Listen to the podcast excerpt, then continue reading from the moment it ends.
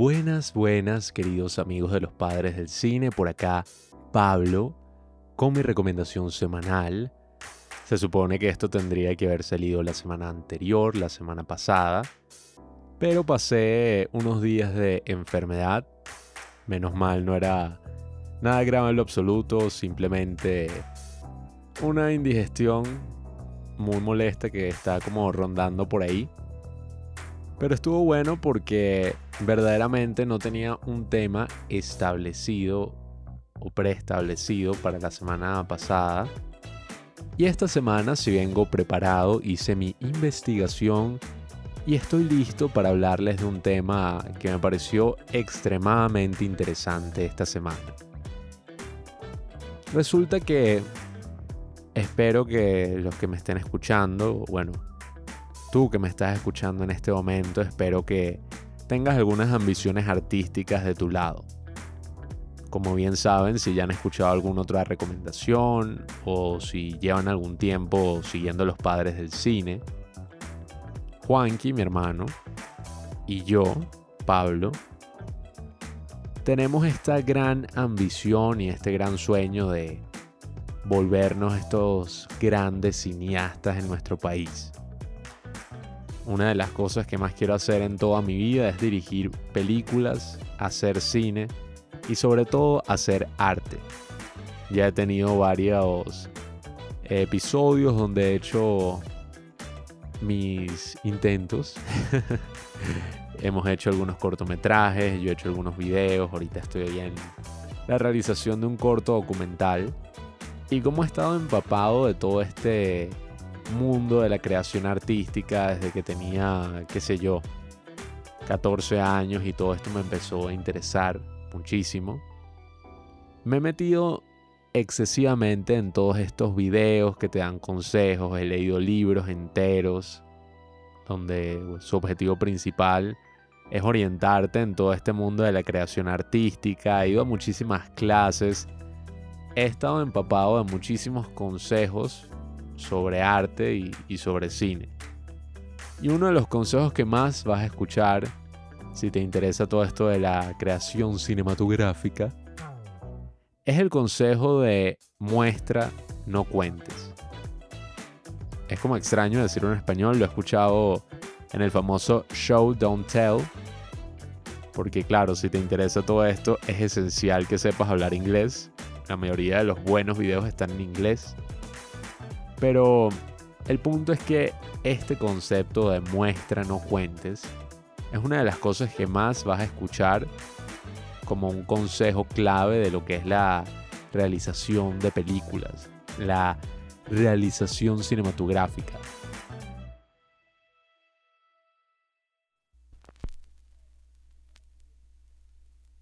Este concepto lo escuché como que, mira, si tú estás haciendo una película o contando una historia, la idea es que no muestres como, o más bien, no pongas a tus personajes a hablar de que, ay, eh, hicimos tal cosa o fuimos a tal sitio, sino que es muchísimo mejor si lo muestras.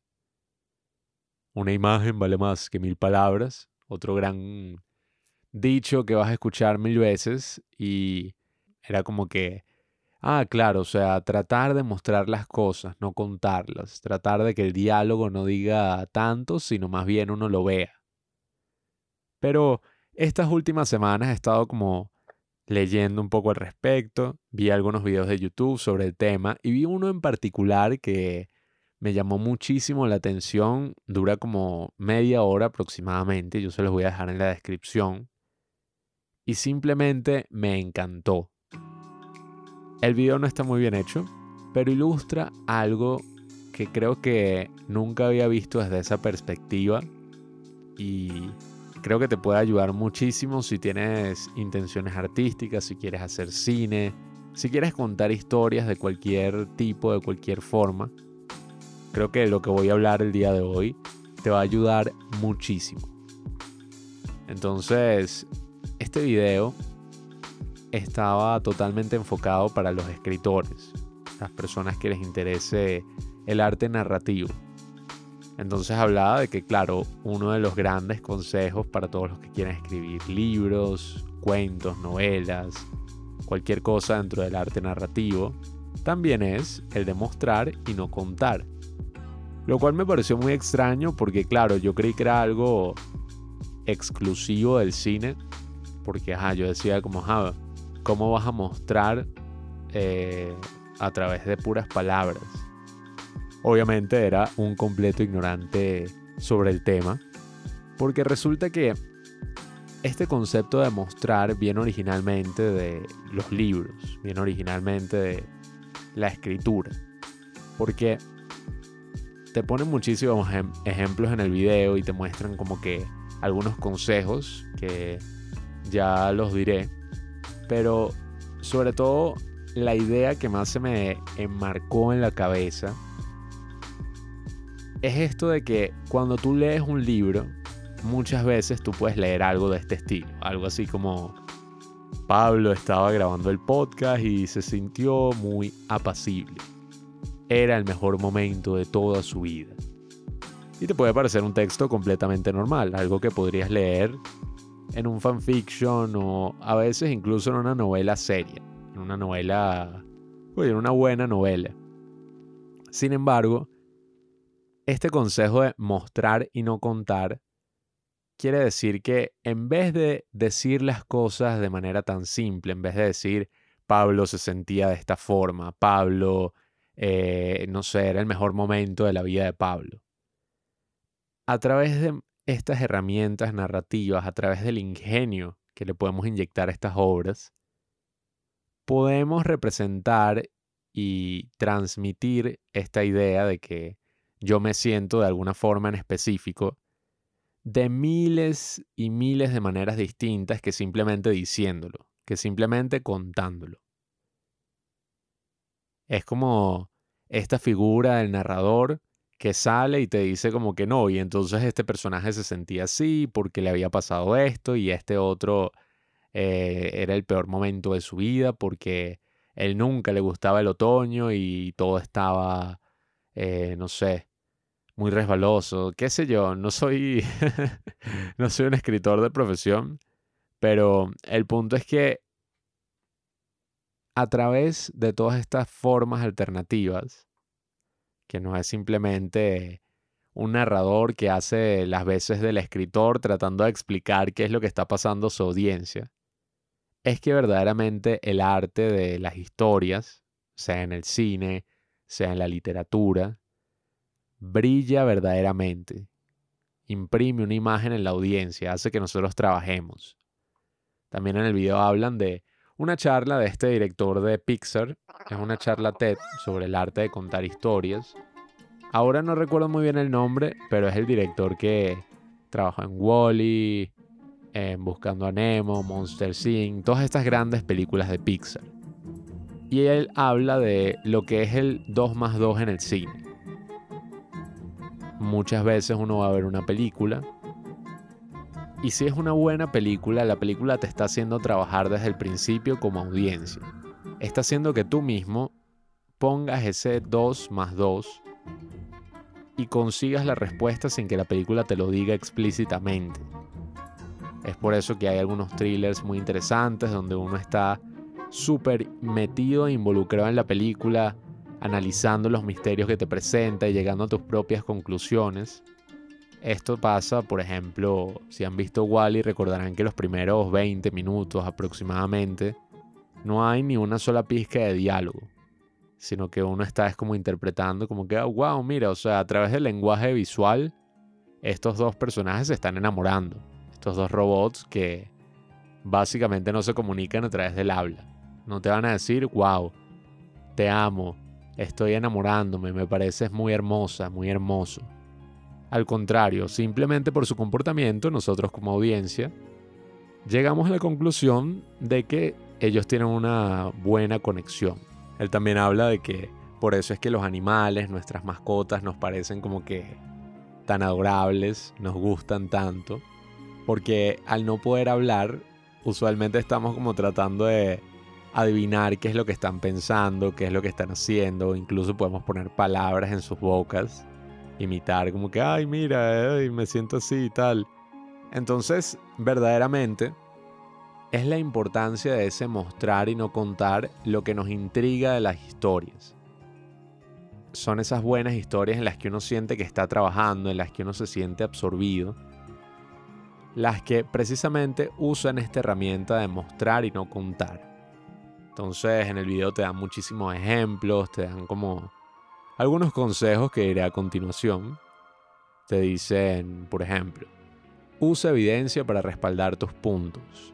Si yo digo que tal personaje, X personaje es, no sé, nervioso, es ansioso, en vez de decir simplemente, Juanito es ansioso, es mucho más interesante si tú muestras que, bueno, Juanito siempre camina encurvado, tiene miedo de hacer mucho ruido, no quiere que la gente le preste atención, a veces está temblando cuando lo ves caminando en la calle ya hace que uno como lector o como audiencia empiece a interpretar. ¿Saben? Uno usualmente siempre está juzgando todas las cosas que ve, es como natural, porque de alguna forma nosotros como seres humanos siempre buscamos resolver problemas. Entonces, uno ya empieza a trabajar, ya uno empieza a ver que lo que está leyendo, lo que está viendo es como bueno porque te estás absorbiendo ahí, estás metido en la trama. El otro consejo que dan es reemplaza lo abstracto con lo concreto. Es como algo así de que trata, ¿verdad? En vez de decir, ay, él se sentía, no sé. Aquí voy a hablar mucho de sentimientos porque es como eh, la forma más común de decirlo, pero no sé, él se sentía confundido.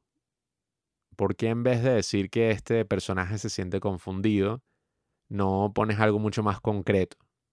Este personaje debatía entre dos opciones, si hacer esto y si hacer lo otro, si hacía esto iba a conseguir tal y tal cosa, si hacía esta otra cosa iba a conseguir estas otras opciones. Sin embargo, no podía verdaderamente delimitar cuál de las dos le traería más beneficios a largo plazo y cuál de las dos le traería más consecuencias. Ese es un ejemplo de eso, reemplazar lo abstracto con lo concreto. Otro sería el de sustituye descripciones vagas con detalles sensoriales específicos. Muchas veces, ay, el ambiente se sentía frío. Él estaba en un ambiente gélido. En vez de decir eso, uno puede interpretar que estaba en un ambiente frío o qué sé yo, que estaba en invierno, que estaba en Navidad. Si tú dices algo así como, eh, llevaba tanto tiempo afuera que ya no sentía los dedos de sus manos. Tenía los guantes metidos completamente dentro de su chaqueta y caminaba temblando hacia la fogata que siempre estaba prendida en esa época del año en la casa de Pablo.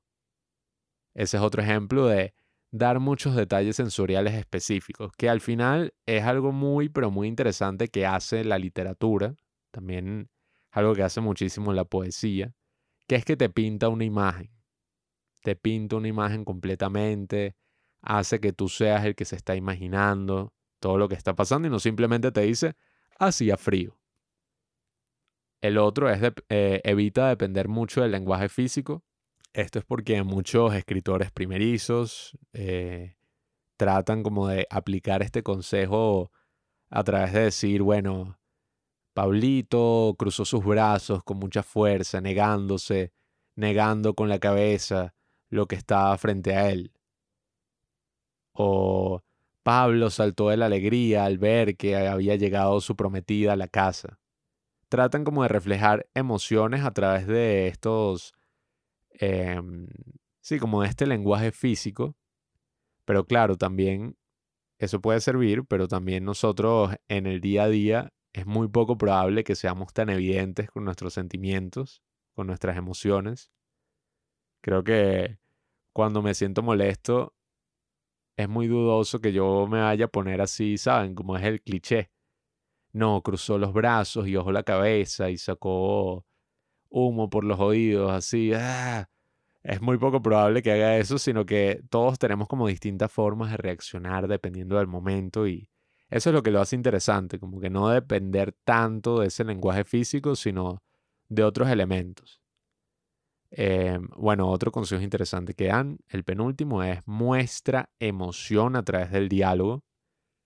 Y es que hay medios como por ejemplo las obras de teatro. Esto sí es algo que leí unos cuantos libros al respecto en su momento y me pareció interesantísimo.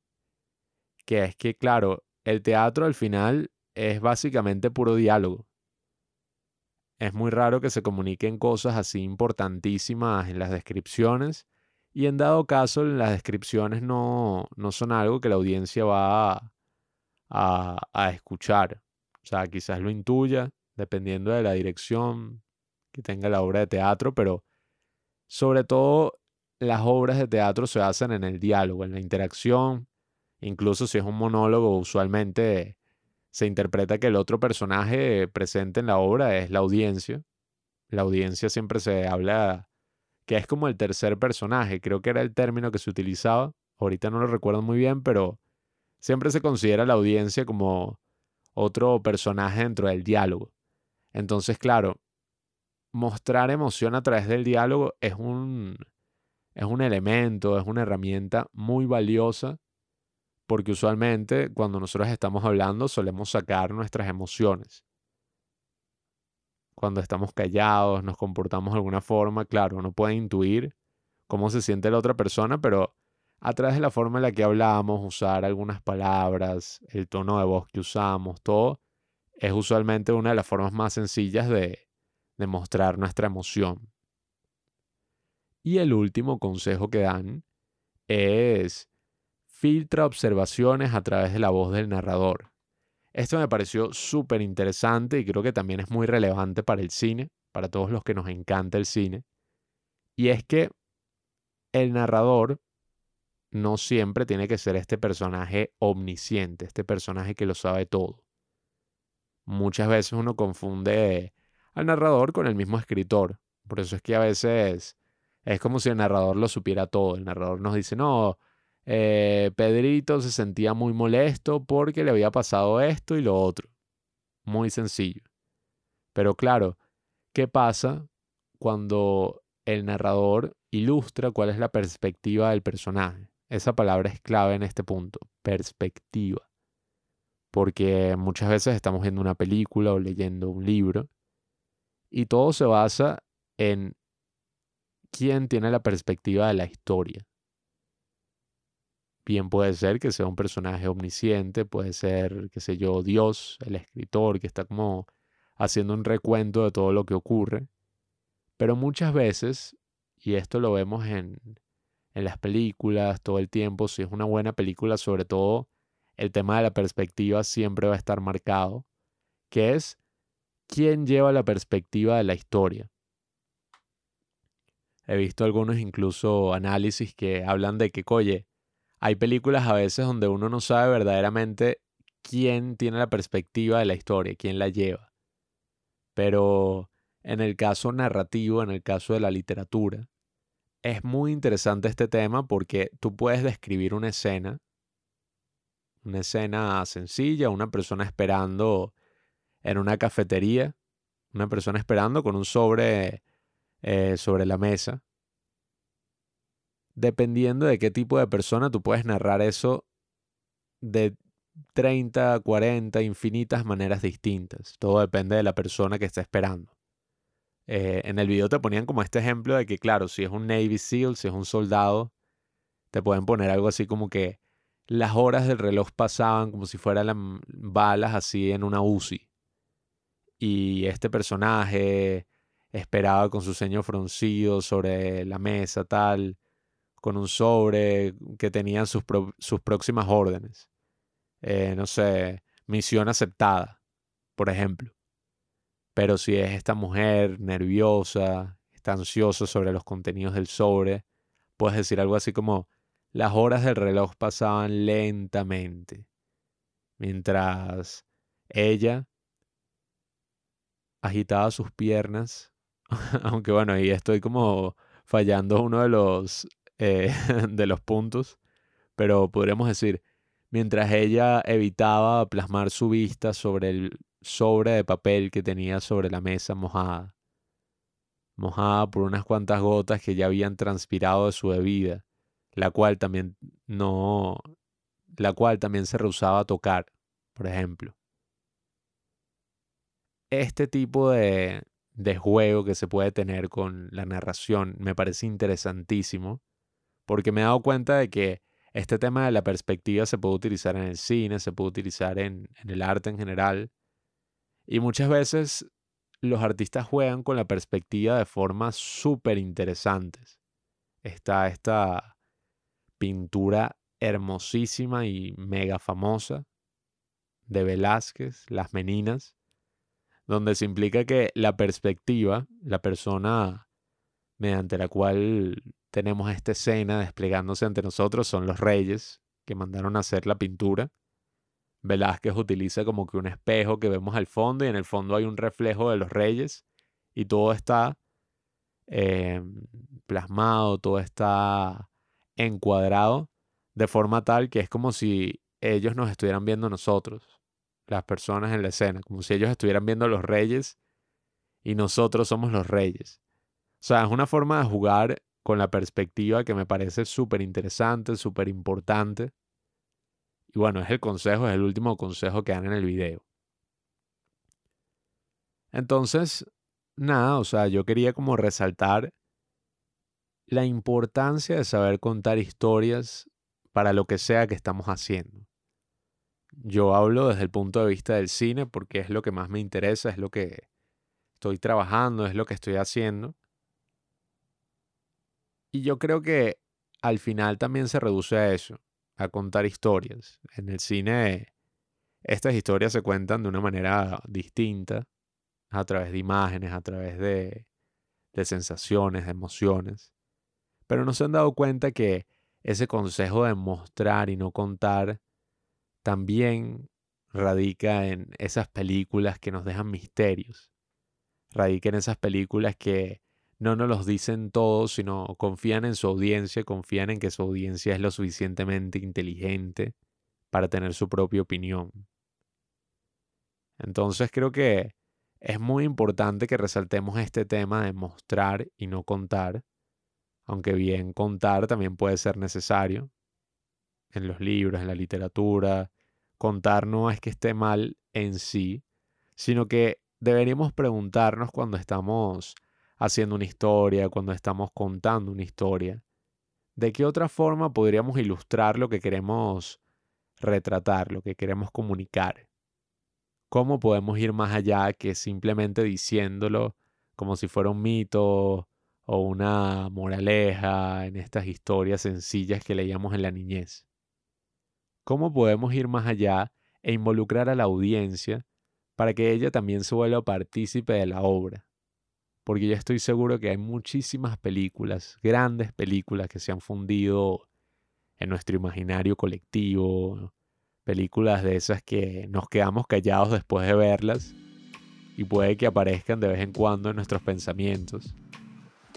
Estoy seguro que esas películas usan toda su creatividad para involucrarte como espectador, para mostrarte una realidad y que tú mismo saques tus conclusiones, tú mismo digas, wow, esta persona mira todo el miedo que sentía, o esta persona de verdad se veía, se debería sentir muy, pero muy mal con todo esto que pasó a lo largo de toda la trama.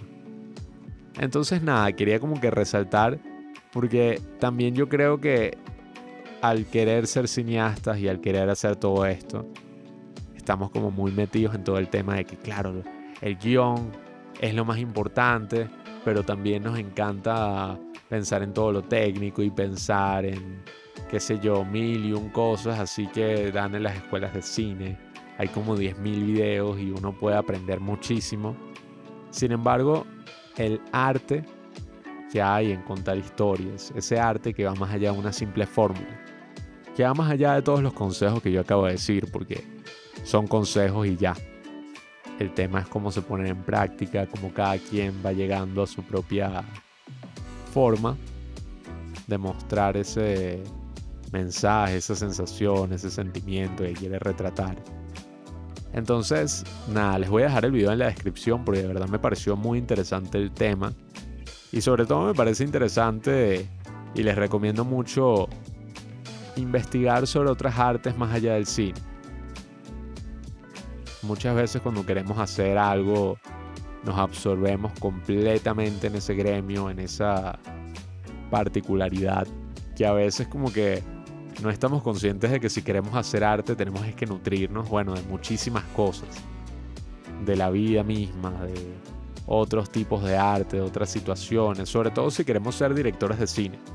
Yo creo que si queremos ser directores de cine, directoras de cine, tenemos que estar conscientes de la gran curiosidad y el gran control que hay que tener sobre múltiples departamentos. Entonces, claro, los invito a, reflexionar sobre este consejo de muestra, no cuentes, de lo mucho que dicen sobre las películas, las grandes películas. Y que también investiguen y abran, se abran ustedes mismos a, todos estos conceptos, todas estas eh, interpretaciones interesantes que hay en las otras artes. En la música también hay cosas muy interesantes, muchas nociones sobre el ritmo, la pintura, la fotografía, la danza. Todo esto está lleno y cargado de nociones interesantes para el arte en general. Y nada, esta es mi recomendación del día de hoy lunes. Estamos empezando una nueva semana, así que yo les deseo lo mejor del mundo en todos sus proyectos, en todo lo que están persiguiendo. Y nada, Gracias por escucharme, nos vemos la próxima semana. Yo ahorita estoy trabajando en muchos proyectos interesantes que muero por compartir con ustedes. Así que nada, estén pendientes en el Instagram, estén pendientes ahora en YouTube, que acabo de subir un video muy, muy eh, importante para mí, que son dedicados a las preguntas sin respuesta y a mi vuelta a la escuela de filosofía, que acabo de volver a empezar. Así que bueno, nada, estén aquí pendientes amigos. Si has llegado hasta este punto, bueno, gracias. Y nada, nos vemos en la próxima.